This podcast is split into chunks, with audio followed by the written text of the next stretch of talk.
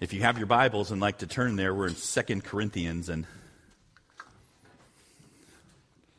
we did First Corinthians some time ago. I always held off on Second Corinthians because it's it's a little heavy sledding. It, it takes some work. And so I actually was going to call this morning grammar. But then I thought, oh no, nobody likes to talk about grammar. I don't know, some of our teachers in here are like, yeah, grammar's important. It is. This is like super important stuff we're talking about. And I want to make sure that you get to understand how the Apostle Paul, our apostle, is actually framing and helping us get what he's going to talk about for the next several chapters in the meat of the letter. But it's, it's about two ways of living. That's what we're going to talk about some. What I'd like to do is go through the passage and then we'll dive into how that works because, because it's so important for us to know. So here it is. You know, I'm all in as a Christian. I hope you are too. Man, it's just sometimes it's a little uncertain what it is. Second Corinthians helps us. L- last week, you know, I, I don't know if, if you caught it. Paul says we are led in triumphal procession by Jesus right now. Okay, come on, get real. Square that with your life. Triumphal procession? Dude, I, am I'm, I'm, needing to increase the strength of my bifocals. Uh, my, my life doesn't seem to go as I want it to go. It, I, I, death and dying and sin and failure. Say, well, oh, that's great for Paul to say that he's in triumphal procession. He was the apostle. But he's talking about us. He said it as one who was weak and suffering and afflicted. Not Superman. He not marching onward Christian soldiers. Let's grab the banner and march the hill, and we're, we're going we're gonna claim victory by our strength in what God has made us. That's actually the point of this letter. It's a big deal. How are you going to see your life every single moment? Not just the highs that we want, but the lows that we experience. It's audacious to claim uh, uh, that, that amazing works and incredible glory are being done through you and me right now. Say, well, it's not audacious. I do great works. No, you, I, that's a, come on, really? Like Paul's? That Paul's being audacious, apostolic hope, and he's going to go kind of refuse to defend himself as they think he ought to. He's going to paint a whole new way to think and live that's explicitly explicitly and only Christian. Oh, there's so many ways in which we overlap with all sorts of other religions. But Christianity, and I'm all in, is a particular message from Paul by the Holy Spirit, you know, through him to tell you and me. And I want you to have this grammar, this, these ideas out there to see before he uses them to kind of continue to push into how we're going to experience life and death. Glory that's coming in glory now. So I want you to have freedom and joy and wonder and worship at the truth so much better than what is passed off so often as Christian living. So I'm, I'm that's why I felt comfortable, okay, calling this two ways to live. One is hardened and stupid and common.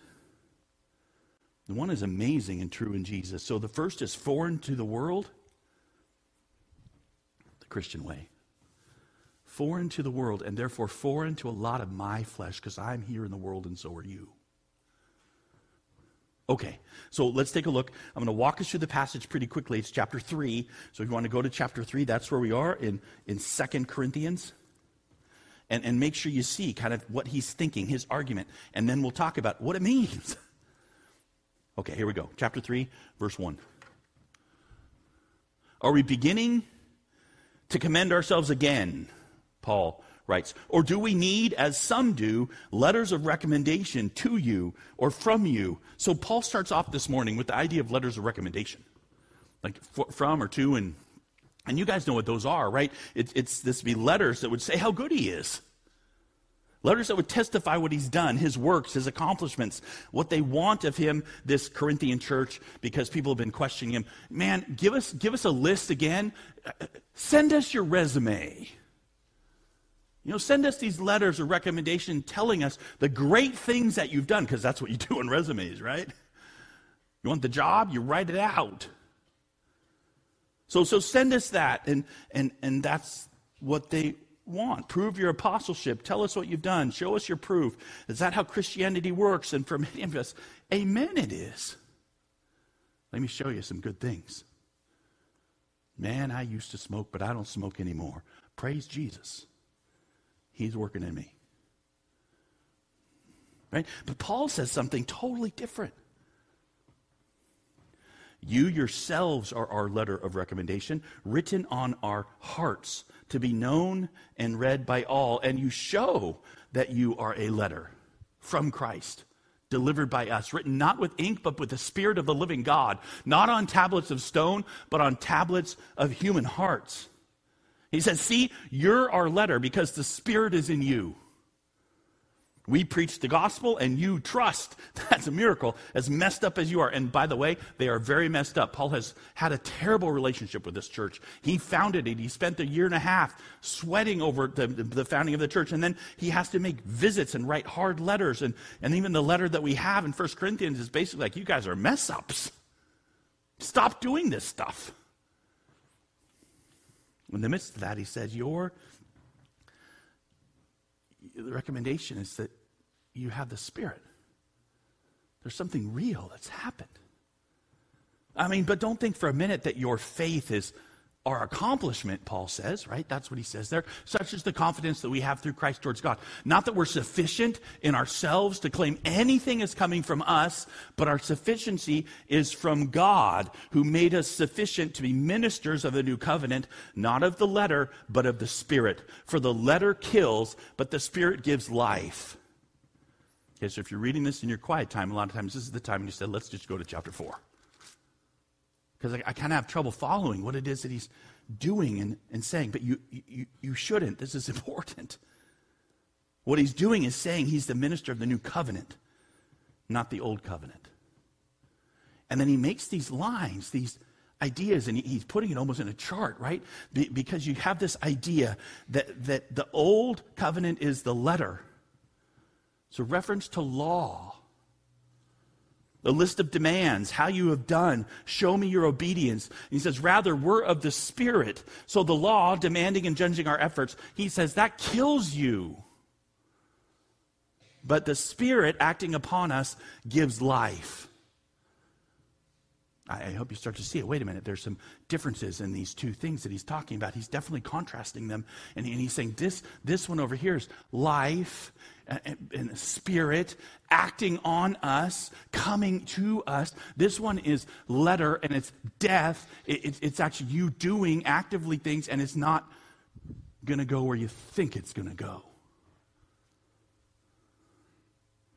Now, if the ministry of death, Okay, he's not backing up. He's not qualifying like I would.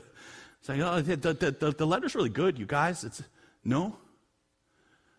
This letter is the ministry of death, carved in letters on stone. He's talking about the Ten Commandments the agreement they had, remember they had two sets of letters on stone and they put them in the ark of the covenant. And this was the agreement that God had with them. They would obey him. He would dwell with them. They, they would keep the commands, the Ten Commandments and more through Leviticus as he explains how to fleshes it out. And he says this ministry of death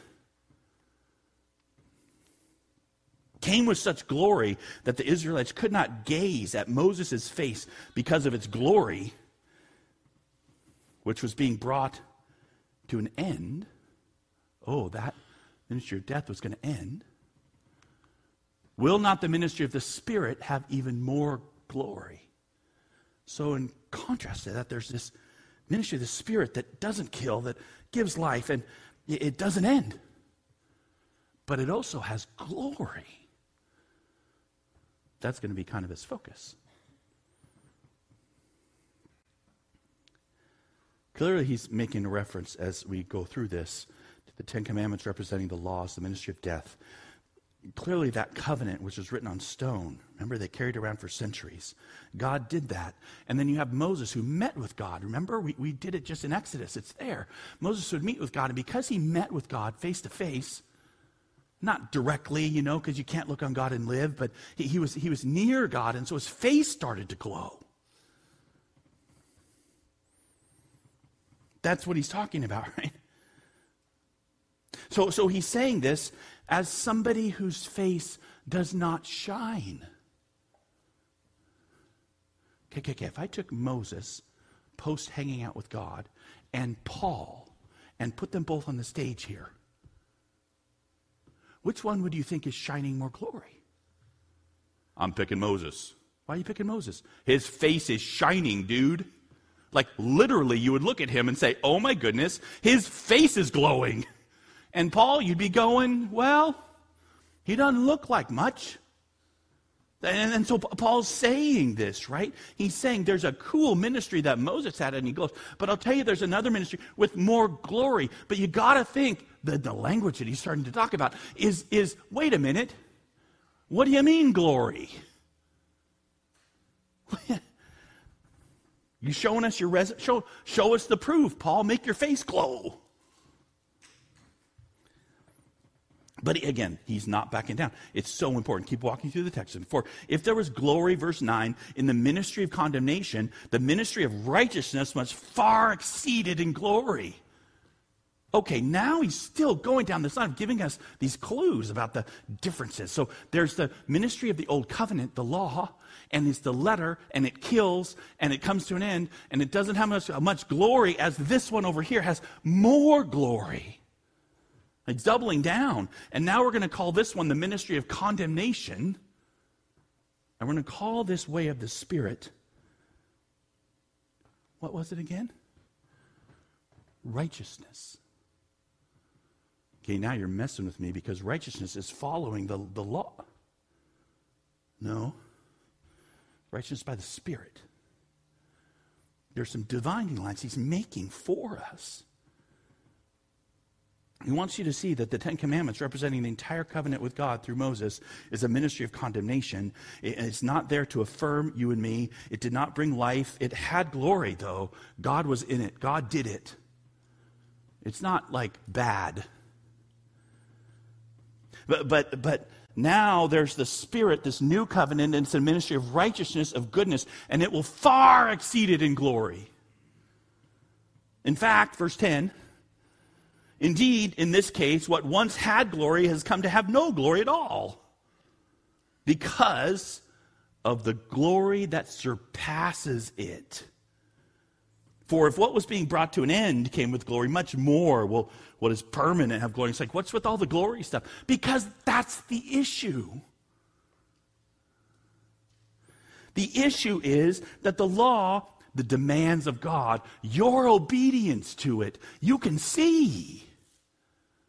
Look at these guys who have advanced and gotten it. Look at these people who have gotten out of sin. Look at these people who are doing better. Look at them. They are doing what God demands. They are obedient and God will bless them. Anxious no more. Filled with peace and joy. And then you got these people. And, and, and Paul is saying, wait a minute. The glory of the Spirit is so much more that it's like Moses' face isn't even shining. It's that amazing. There's something so amazing that though you look at Paul and he looks like nothing, he has so much more glory than Moses and his shining face. You'd never know it just looking at him. You'd have to believe something. What do you got to believe? Oh, it's this thing called the Bible. It's this thing called Second Corinthians. It's the gospel. That's what he's making a case for. So, so he, he continues on. Let's, you don't see it now, but it's there, he's saying, right? So let's finish up what he's talking about, then we'll, we'll break it apart a little bit more. So, since we have such a hope, verse 12, we are very bold. Not like Moses, who would put a veil over his face so the Israelites might not gaze at the outcome of what was being brought to an end. Okay, get this. This is really fascinating. And, and we saw it when we went to Exodus, right? It was like Moses when he met with God and his face started glowing. And then what he would do is he'd come out of meeting with God and his face was glowing and he would tell the people what God demanded of them. This is what God wants you to do, or this is what's going to happen now. And then when he was done speaking about God, he would do what? Close it up. Put a veil. Not let you see the glory. So he said that, he's like, that God had him do that. Paul is saying. They could see that it was from God, and it was. But then he put the veil back over his face and covered up because the part of him was not from God. You know, he, he, could, he could glow while he was in the presence of God, and he could glow while he was speaking of God. But when he went to the toilet, when he was like cooking, when he was sweeping the house, when he was playing with his kids, when he was doing normal stuff, the veil was on. Why? Because that wasn't God. That was just him doing stuff. So that was like representative from God. That was like making sure you don't see the human stuff. His glory was for the moment when he was doing the holy things. That's what, what Paul's saying. They didn't see permanent glory because that's not what that covenant was about. It wasn't permanent. In fact, their minds were hardened. Uh, it says that. Their minds were hardened. In fact, it, literally, if you look at that, it's a very strange, even it's a little bit stronger even than Pharaoh's heart being hardened. Their, their minds, their minds, their reasoning, their, their, their thinking, not intellect, but actually their actions and works, the things that comes out of it, it was made stone. For to this day, when they read the Old Covenant, that same veil remains unlifted because only through Christ is it taken away. What he's saying is not the veil in the tabernacle. We're not talking, we're talking about Moses' face being covered. We're talking about the end of the glory, the purpose of the Old Covenant, the reason why the commands were given. Paul says they didn't know because their hearts were hardened. They didn't get to see the glory of it all. Because that only comes a certain way. What way? In Christ. I told you I'm all in on this Christian stuff, but the real name for Christians is what? People who are in Christ. You see it, right? You see it with me. You see the purpose. You see the purpose of the Old Testament, of the Old Covenant. You, you, you see it seeing what God is doing. They don't understand. The veils over their minds, their hearts, even to that day. And Paul's speaking, though, you got to realize, he's not speaking about Judaizers coming into Corinth. He's not. He's talking to pagan Corinthians who essentially are like, yeah, we're in the world. We understand how the world works. You do stuff and you get results. Paul, where are your results? Paul, show us your increasing strength. Show us your deliverance from weakness. Show us your charismatic speaking. Show us your power. That, that's the issue, right? And he says we have amazing glory. It's just so different than your flesh wants to see.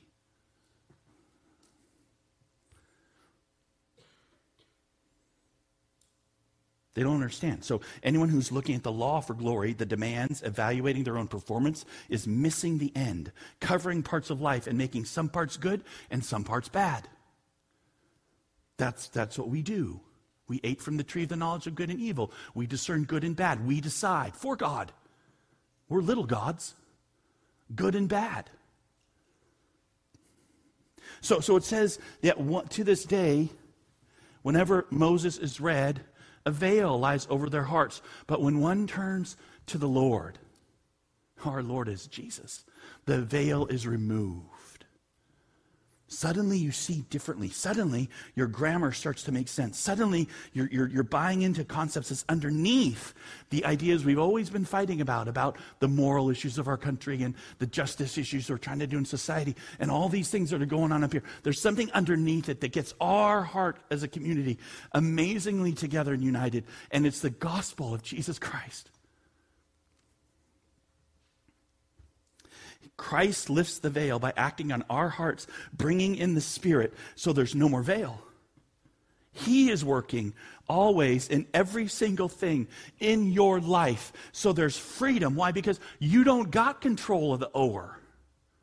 You're on a raging river going downstream. That, that, that's freedom for you. Okay, so it says, now the Lord is the Spirit. And where the Spirit of the Lord is, there's freedom. That, that's what he's going after, is that idea. And one more thing this is the transformation, Paul says, even. This change from thinking that the letter will give you life to that the Spirit is our life. That's what he says. And we all, with unveiled face, beholding the glory of the Lord, are being transformed into the same image from one degree of glory to another. For this comes from the Lord, who is the Spirit. This is transformation, is to behold the glory of the Lord, the permanent glory. It's not talking about you becoming a stronger you. This is about you beholding glory from start to finish. And what's the glory? The cross. Our Savior. Seeing the end, which is more than a moral transformation. It's deeper. It's God's favor and comfort revealed forever in Christ. The killing demand of the law pushing us to the wondrous gift of the gospel right? The, the eschaton, this is a big theological word for the future. You know what the future holds. What? That in Christ we will be resurrected. Sin will be no more. It's coming. I know it's coming. It's going to be amazing. And I live by promise even right now, knowing that is true because the Spirit testifies to my heart. It's true. It's true. It's true. That's what he's getting at. Paul says that transformation takes place in Christ. He says it to the face He's saying it to these people who want him to show outward behavior. That's the very context he's talking about. It flatly contradicts the claim that he has glory, right? Okay, so, so faith in Christ, it changes you and me because we trust the promises are real. Every bit of your life is, every bit of your life is glorious. Isn't it? I, I say that because I look at you and you don't look very glorious. And you're going to be tempted, so well, I'll get more glorious if I sin less. No, you're glorious because the Holy Spirit's in you. And, and, and so that's this way over here. It's a different way if you have the Holy Spirit. So how do you have the, how do I get the Holy Spirit? Well, it's a promise. You get the Holy Spirit by trusting Jesus. So if you have the Holy Spirit, then I said, now I want, uh, I want the Spirit to prove itself that it's in me. No, you're trying to get back over to prove it. Stop proving it. You're doing it by trust. What are you trusting? That Jesus died and therefore he gives you the Spirit. What does that mean? It means you walk around with glory and everything because the Spirit's always in you. Well, I have the Spirit, but occasionally I shut him down and tell him to go away. How do you do that? Well, I can do that. I can turn it on like a switch. You can. No, you can't. The Holy Spirit is a gift, a guarantee, a seal. He's in your heart. You trust in Jesus, you have the Spirit. You've got glory forever and it's coming. You're living by this way. It's not that you show it, like that's this way to say, oh, by the letter, let me see your great obedience and see how you're doing. That's the way of death. This is the grammar Paul is laying out for us. Okay, I'm, I'm kind of beating it to death in some ways, but, but this is critical. Every bit of your life is glorious because Jesus Christ is in it all the time by the Holy Spirit. It just doesn't look like it. I get it. But that's Paul's very argument. Moses' face is shining. My life looks like nothing. But I'm telling you, the glory that I have in Christ far exceeds Moses' by such an amount that you will not even think his face is glowing. It's that awesome. Because why? I trust that the promises are real. We sang about them. We actually sang things that we don't do this morning. I, don't have trouble singing it because it's a catchy song. But I will follow you. I will lay my. I feel like I'm taking marriage vows that I can't keep. I don't follow them very well. If I'm going to judge the glory based on how I'm doing at any given time, I'm living by the law. And Paul says that's called the ministry of death. If instead I'm over here saying, you know what, Jesus actually is real and I trust him, he forgives me and it's true, I'm living by the Spirit. That's where he's going. So I, I, I want to walk through that just a tiny bit more and take what he's saying, proclaim it to your life. So let's, let's consider for a minute living by the letter. Let's, let's, let's go by this idea because that's how they were living, living by the letter right? What does it mean to live by the letter? Because that's what the Corinthians were doing, and honestly, what a lot of us are constantly tempted to do because it is the world all the time. If we can, what the world does is, which is not Christianity, is they take the letter and they change it. So we fight that fight a lot. You know, they take the perfect law of God that clearly says what is right and wrong, and they start saying, no, no, it's not. We're going to change this and we're going to change that because we don't like God was so harsh back there in Romans 1. We're going to change it.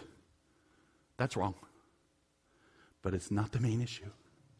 It really isn't. A lot of us think that that's how we're supposed to live. Give us your letter of recommendation. Show us your evidence of being an apostle. That's what they were asking Paul. So show us how God is using you miraculously and strongly and wonderfully. Since you put the best bits in, then, and you leave the rest hidden. That's the way of the law. I'll put the best bits in, on my resume. If you're making a resume, you know what I don't say. I stayed up really late last night playing a video game, and I do that a lot. Uh, you might want to leave that off your resume. I'm really late all the time because I, I have trouble getting up in the morning. Boy, that's a great thing to put on your resume. We'll hire you for the job. No, we leave that stuff out. You leave out anything that's not positive, and you just put on your letter of recommendation, on your resume, you put the things that glow. Look, I'm good. That, that's what they were asking Paul for. So we lift up moments when we seem to fulfill the golden rule. You do know the golden rules in the Bible. Do unto others as you would have them do unto you. That, Jesus said that. This fulfills the law and the prophets. It's the same thing as loving the Lord and loving your neighbor. If you would just do to people what you would do to yourself. So I pick out a few times when I've done a few kind things. I put that on my resume. I, I start doing those sorts of things. And, and the emphasis is always on, on things I can kind of show, and, and then I can hide when I don't, or when I glorify results and external deeds. That's the problem. The practical reasoning of the Corinthians and you and me is their problem. And it's ours. Because they thought you build a resume for God. They can't imagine that life is only found in the death and resurrection of Jesus, that wisdom is foolishness, that glory is in shame. They thought they were delivered from death and foolishness and shame. And sometimes we do too. We think the reality is if we believe in Jesus, he takes us out of, of, of shame and failure and weakness and, and affliction because God loves to heal. And, and Paul's like, no, you're not understanding. But we want that. That's living by the letter. The law of God brings demands, and if you meet these demands, you show by the letter that you have. So, what did you do today for God? What did you, God, do through you today? Let's, let's reframe it in a way that you know, at least sounds more humble.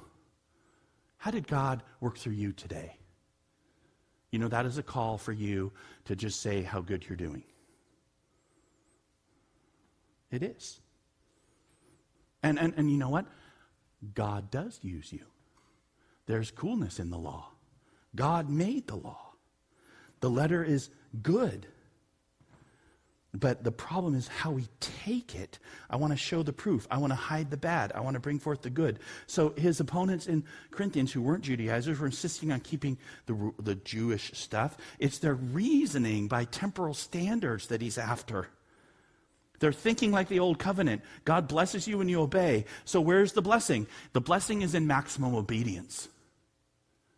The blessing is located when you conform yourself as best as you possibly can to the law of God, and then God's blessings flow. When you follow the five step forgiveness plan, then God will release his blessing on you because you're doing the right thing, you see. It's all focused on you. It's turned inward.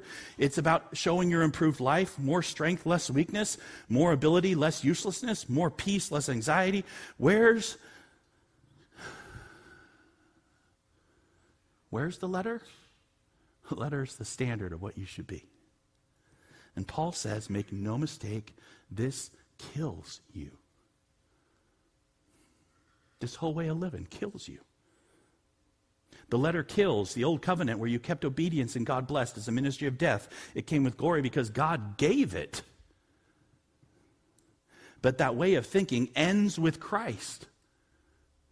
Right? So you'll hear this trap a lot of ways. You'll hear this trap in your life as I just want to be useful. That means you don't think you're useful now. You'll, you'll hear stuff like, well, we need to love more and more. Well, that means you're not, you're not loving now? Well, I, I, just need to do better. Well, that, that's fine. There's no wrong impulse. There's always an impulse to do better because the letter is on you. The demands of God are there. The word of God is clear. Love your neighbor and love God. Do unto others as you would have them do unto you. That's sitting there in front of you, staring at you, and, and you're not doing it very well. You could always do better. And the problem is, I start to evaluate based on that instead of going, Do I trust that every moment in every way, God in Christ and the Holy Spirit in me is using me now? He promised he would. He says he's got me. He's actually in me. And, but, but I feel like, no, I've got to engage my will more. In order, what does that make it about? It makes it about you. This is living by the letter. Why aren't you more victorious over your sin, over your depression, over some whatever internal struggle you have? You must not be really trusting. I'm not sure you're really a Christian. You're making Christianity about how well you're keeping the letter. And Paul's basically so that kills you, man. You can't do, you know, if you would obey, God would bless you, is a straight statement of law. By the way, how's your obedience? Because in the letter, that's the question you need to answer to get God's blessing. And it kills you because it's not good enough. In the spirit, which you're going to hit in just a second, how's your obedience is answered by Two words Jesus' obedience. How was Jesus' obedience for you? Well, I wish it was a little bit better. No, that's going to be the idea, right? Living by the Spirit. You have the actual Spirit of God in you that, that the, the unbeliever doesn't have. Why do I have it? I have my promise that God gives it to me, opens my eyes to the wonder of what Jesus has done, which is sufficient for everyone. But, but, but the Holy Spirit comes in me in trusting the promises of Jesus and, and in telling me Jesus has done it all. It's finished. It's done. And, and trusting that, that I'm actually in the river, is. I'm getting ahead of myself, but we're going to be done in a minute. I just, this is too exciting. It's a different way. Okay.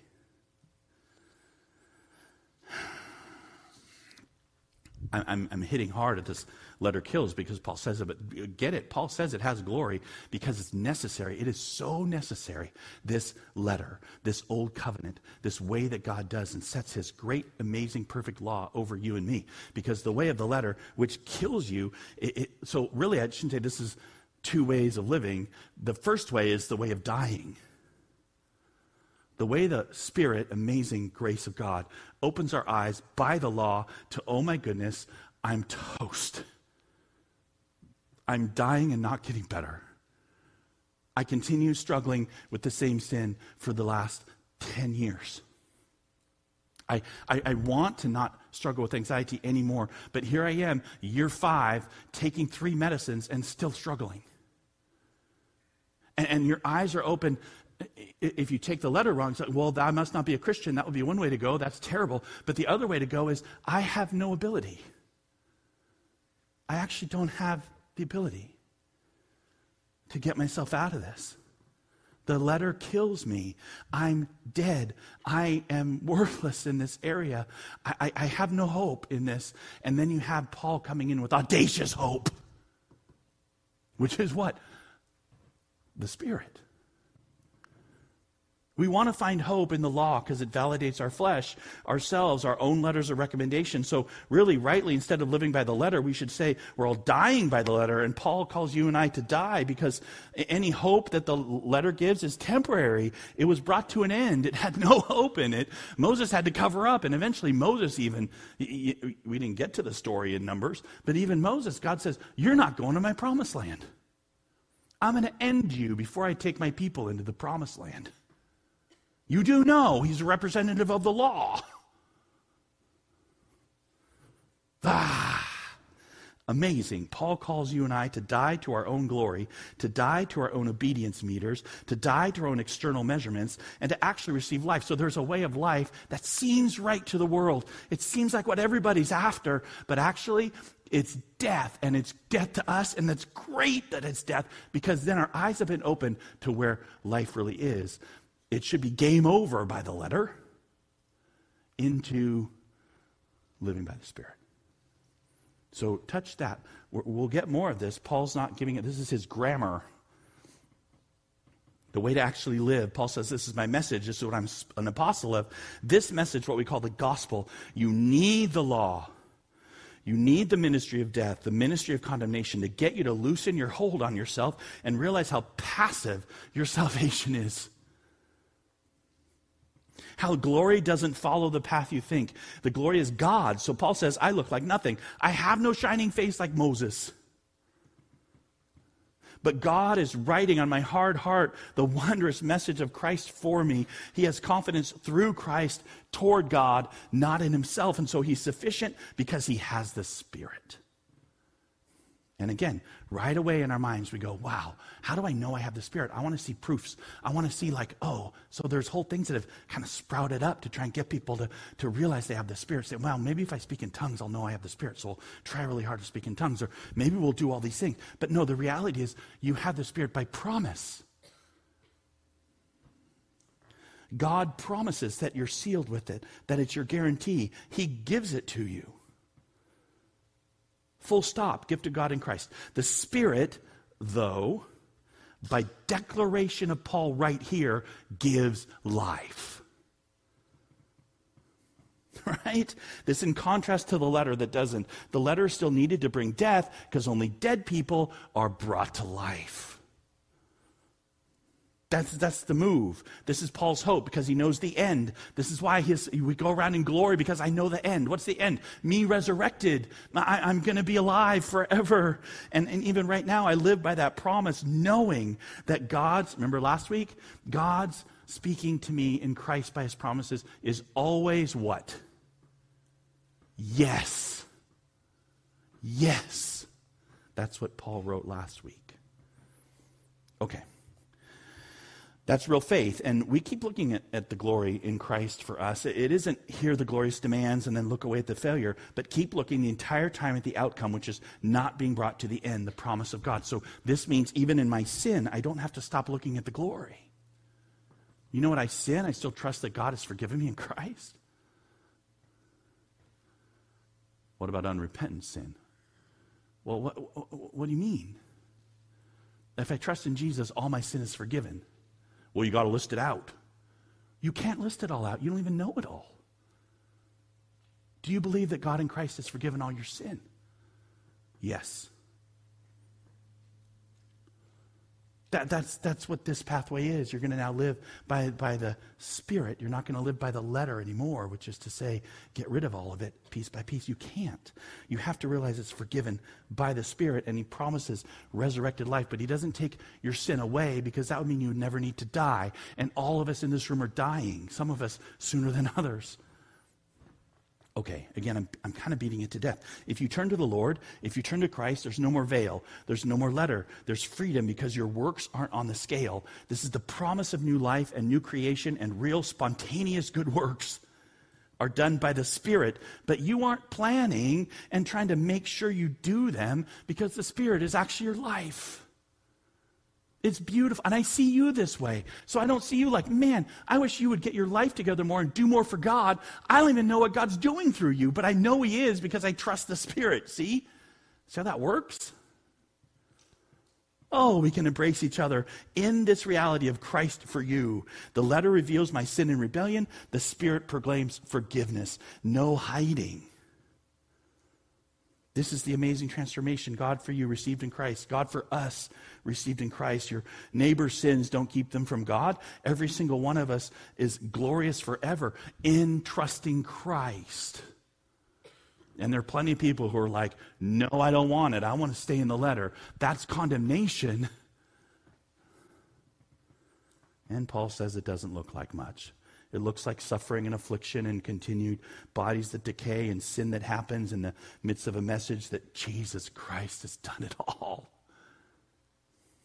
That's, that's why he says stuff like this in, in, in, Colossians 1. To them, God chose to make known how great among the Gentiles are the riches of the glory, of this mystery, which is what? Christ in you, you nothing burger. The hope of glory. Whoa. He's coming right off the passage Alan read a little bit ago about how amazingly powerful Jesus Christ is for you and me. And we get it. It's fabulous.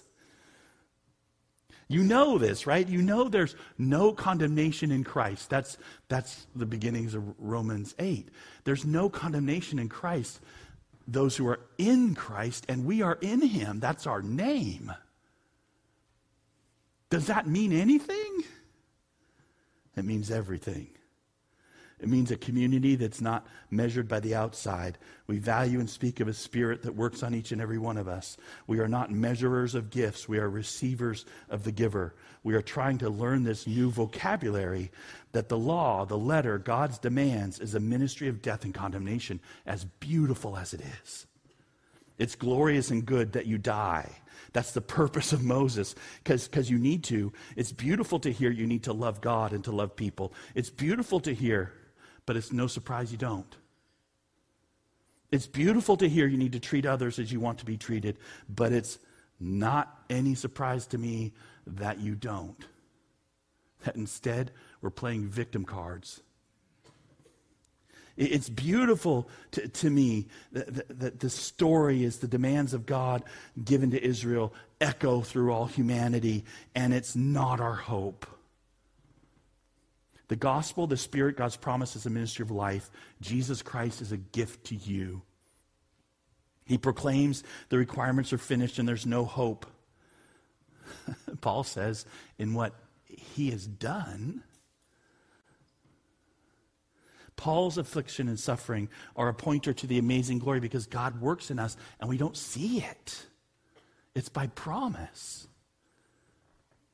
So it's glorious that the Spirit is in you and God's producing what He wants. And now, no hiding. It's glorious to hear that God died for you in Christ. His promise lies over you and around you forever, over us in unity. It's glorious to hear that your hope is sure because it doesn't depend on the letter, but on the Spirit who cannot be stopped by your puny will. How I wish that we taught this instead of thinking you're strong enough to stop the Spirit of God. What in the world? This is amazing. This is real rest. The Spirit is the key. He's given freely in Christ. There's freedom to trust right now in your affliction and suffering, no matter where God has you in your journey. The hope that I have for you is that you would have your eyes open to the wonder that He's got you and He's using you and He's bearing good works through you because He does it, acting on you. And He promises heaven. That's why I'm here. That's why we're all in. And then Paul's going to use this grammar even more in the weeks to come. Let's pray. Lord, thank you for what you've done for us. Thank you for the law. Thank you that it pushes us to your gospel. We are so thankful for the pathway of the cross to eternal life and excited to walk it with you, Lord. Excited that you call us friend, excited that you've saved us, given us your spirit, and sealed us. And we praise your name this morning. In Jesus' name, amen.